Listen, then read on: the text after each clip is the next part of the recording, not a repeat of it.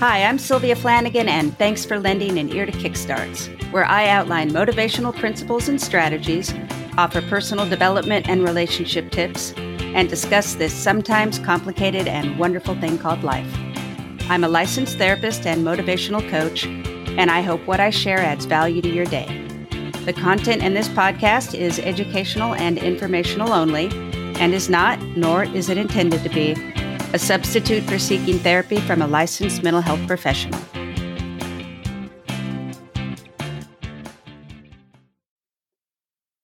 You can't choose not to think, but you can choose what to think. And when you encounter an obstacle, you can choose to meet a problem or you can choose to meet a new part of yourself.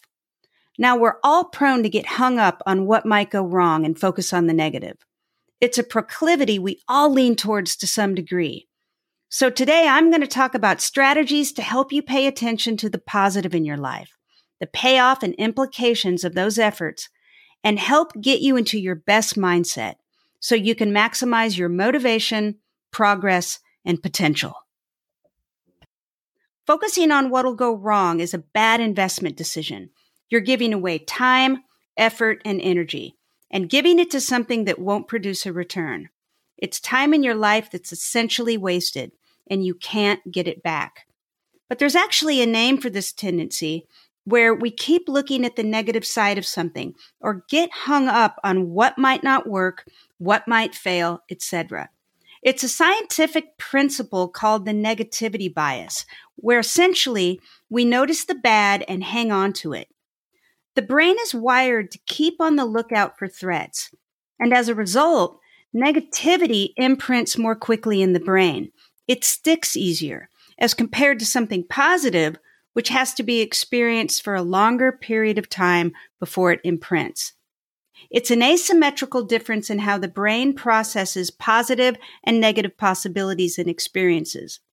The brain notices and stores the negative way more than the positive if left to its own devices. This is why you might have a really good day, but you keep thinking about that one snarky comment your friend said. Or overall, you get a good performance review at work, but you're bummed out from that one ding you got. But the good news is we can learn how to work the system. Focusing on the bad is an evolutionary carryover because our brain is wired to look out for potential danger and threat. When, let's say, 3,000 years ago, each day involved real and actual danger. But now, most of us are lucky enough to live with first world problems on a day to day basis. But our brain hasn't adapted and caught up, so it reacts the same way to these non life or death issues as it did when real danger existed.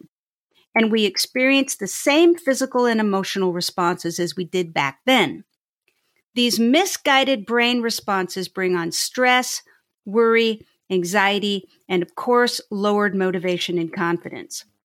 So now I'm going to talk about several ways to actively foster positivity and tenacity, how to stimulate positive neural connections in the brain, and how to keep the negativity bias from crushing your mood, motivation, hope, and a whole lot more.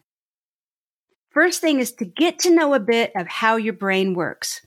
It's really important to understand your brain and how it naturally functions, because then you can take steps to make things work in your favor. If you have a basic understanding, you'll know which feelings to not take seriously and which to encourage and you'll have insight into what actions lead to different reactions in the brain and how that affects your thoughts and feelings. You'll know what helps and what just makes things worse.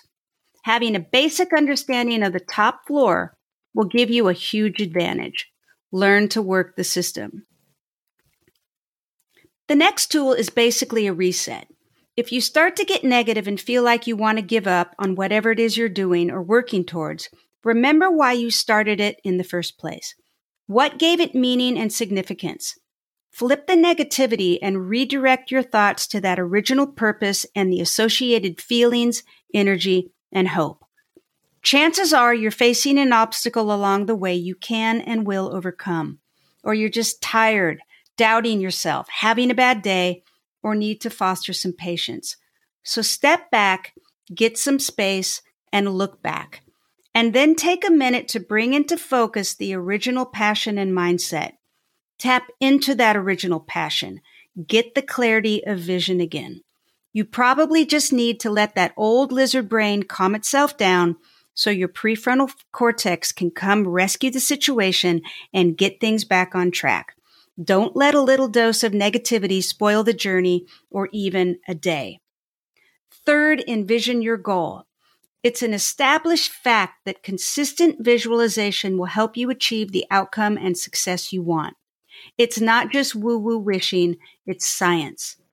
Visualization works because the same part of the brain is stimulated when you visualize something as when you're actually doing it. The brain can't distinguish between the two. If you take time to visualize achieving your goal and visualize the steps needed to get there, you're training your brain to carry out those actions. And endorphins get released, which buffers stress, and neurotransmitters are released associated with feeling good and feeling motivated. If elite athletes can use this method, we can also. Do five or 10 minutes of visualization for about six weeks and then check out the results. You'll probably be impressed and notice quite a difference. Next, remember that obstacles are natural. They're gifts packaged as problems. Obstacles are where you'll find out what you're made of. You'll discover your grit, tenacity, adaptability, and creativity, all waiting to come together and participate as part of the solution. Obstacles will also sweeten the pot at the end make the reward more meaningful because anything worth its salt comes with struggle. Success always winds through valleys of obstacles, failed attempts, and setbacks. And it's in that valley you'll find the best parts of yourself. Try and welcome problems with a new attitude and new energy. Flip the script. The fifth strategy is to celebrate all the wins along the way. Don't just wait till something's finished to acknowledge yourself and achievements. Whether it's knocking stuff off your daily to do list or making small strides towards a bigger goal, make sure you give yourself a pat on the back. Do your own little end zone dance at the end of every day. Doesn't matter whether it was easy or hard, fast, or took a lot more time than expected. Make it a point to recognize your efforts, stretches, and accomplishments. Each time you point out an achievement, the brain's reward center is activated and you get a little shot of dopamine. Dopamine is another one of those feel good chemicals and is heavily linked to motivation.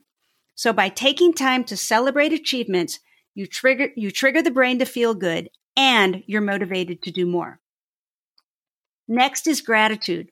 Gratitude is another practice that, if done regularly, leads to increased production of neurotransmitters that, like I said, make you feel good. I suggest incorporating a daily gratitude practice. Help override the brain's natural inclination to point out the negative by intentionally taking and making time to recognize what's going well. Even on the worst of days, make it a practice to recognize your abilities, what's working in your favor, and the people in your life who make life better. Last, keep learning. And I can't stress this enough. Help prevent your mind and ideas from becoming stagnant and routine. Exchange ideas with others. Read, read a lot. Explore ideas in whatever way works for you. Learning stimulates, motivates, and generates creativity. It's the horsepower behind intentional endeavors and will help keep you feeling alive, positive, and activated. So that's about it for this episode. Aim high, be curious, be brave, think positively, and if you meet a problem on the road, kill it. You got this. If you like this episode, please leave me a review or a rating and share this podcast with a friend. That helps me stay positive and keeps this show going.